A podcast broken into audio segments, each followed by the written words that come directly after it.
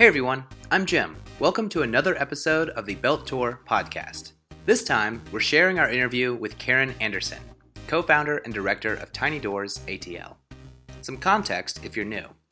I've created an iPhone app called Belt Tour. It is a location aware audio tour of the Atlanta Beltline. It uses GPS, so you never need to be pulled out of the moment to mess around with technology. Instead, as you walk by something interesting, it knows you're there and starts playing beautiful audio about that location. We've got a ton of interviews, so when you walk up to a Trees Atlanta planting, you'll hear about it from the director of Trees Atlanta. There's artists, historians, and a bunch of others. It's called Belt Tour, two T's. It's in the App Store. Go download it. You'll love it.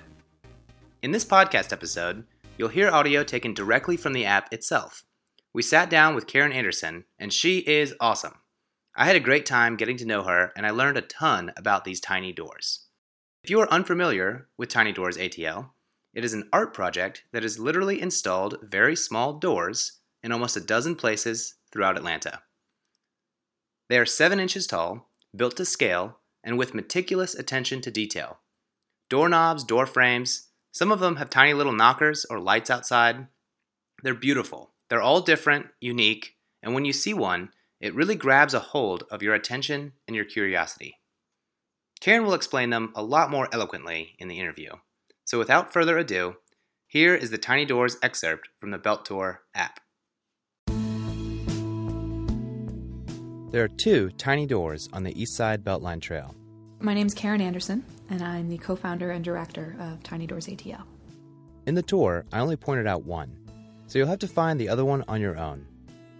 The original motto was bringing big wonder to tiny spaces, and that was in response to the huge art in Atlanta. Atlanta has so much big, beautiful art, and I wanted to do something that interacted with the city, but more big, beautiful art wasn't going to have that impact. So, what if we reflected the art of the neighborhood in something that was small and literally accessible, something that everyone could touch?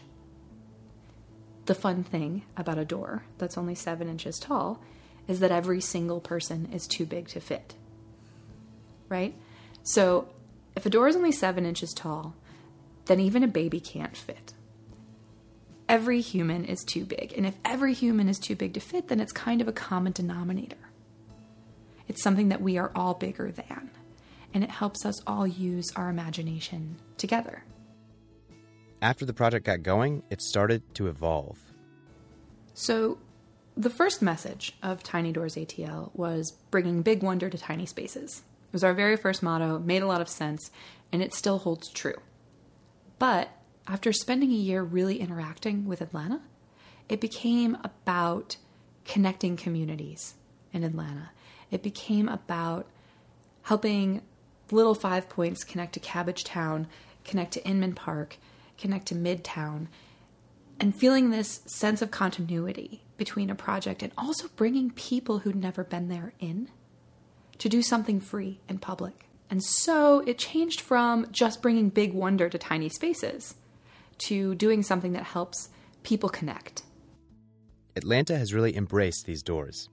People feel protective of them.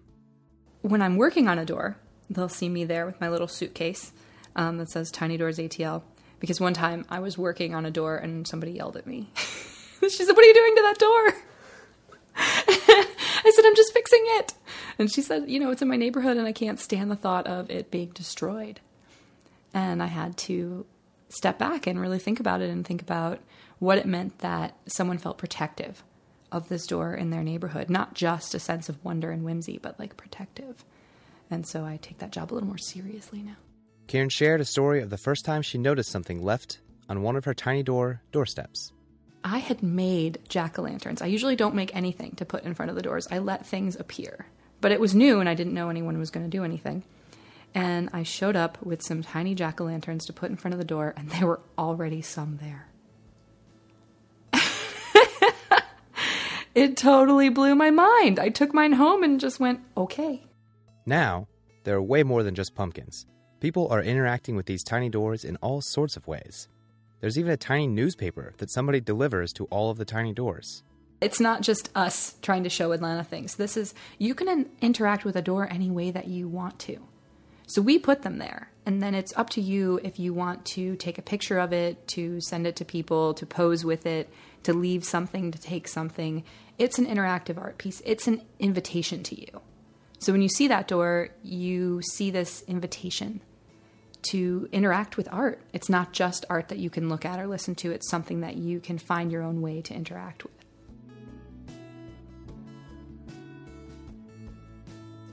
People ask me all the time as I'm sitting in front of the door what it's about.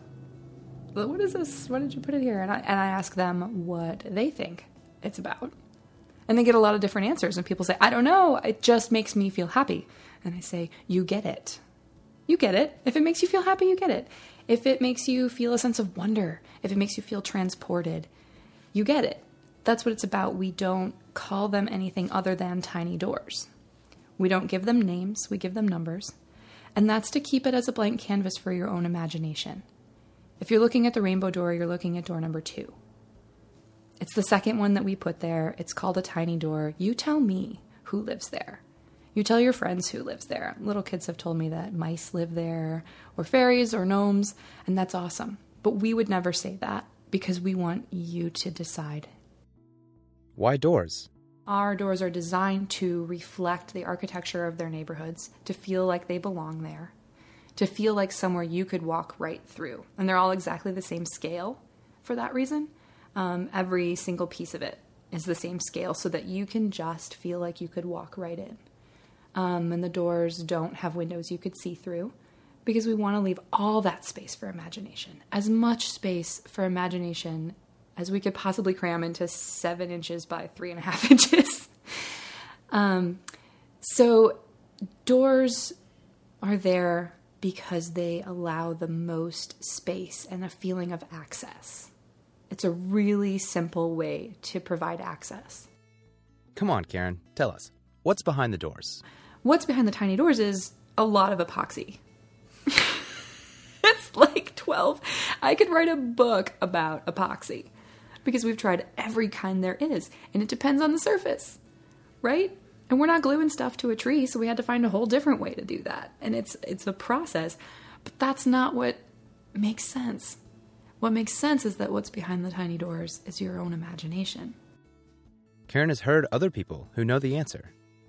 And something that I've noticed in the last six months is people explaining it to one another.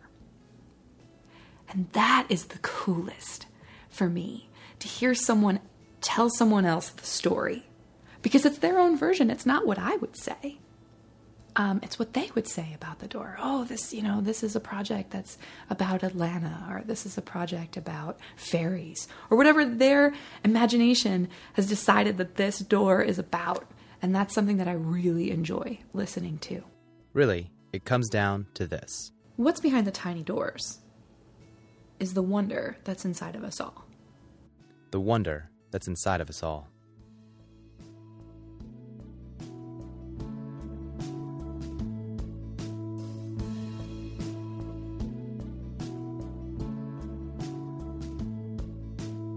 So there you go. If you liked that, head on over to belttour.com for more stuff like that and to download the app. You can also just search Belt Tour with two T's in the App Store.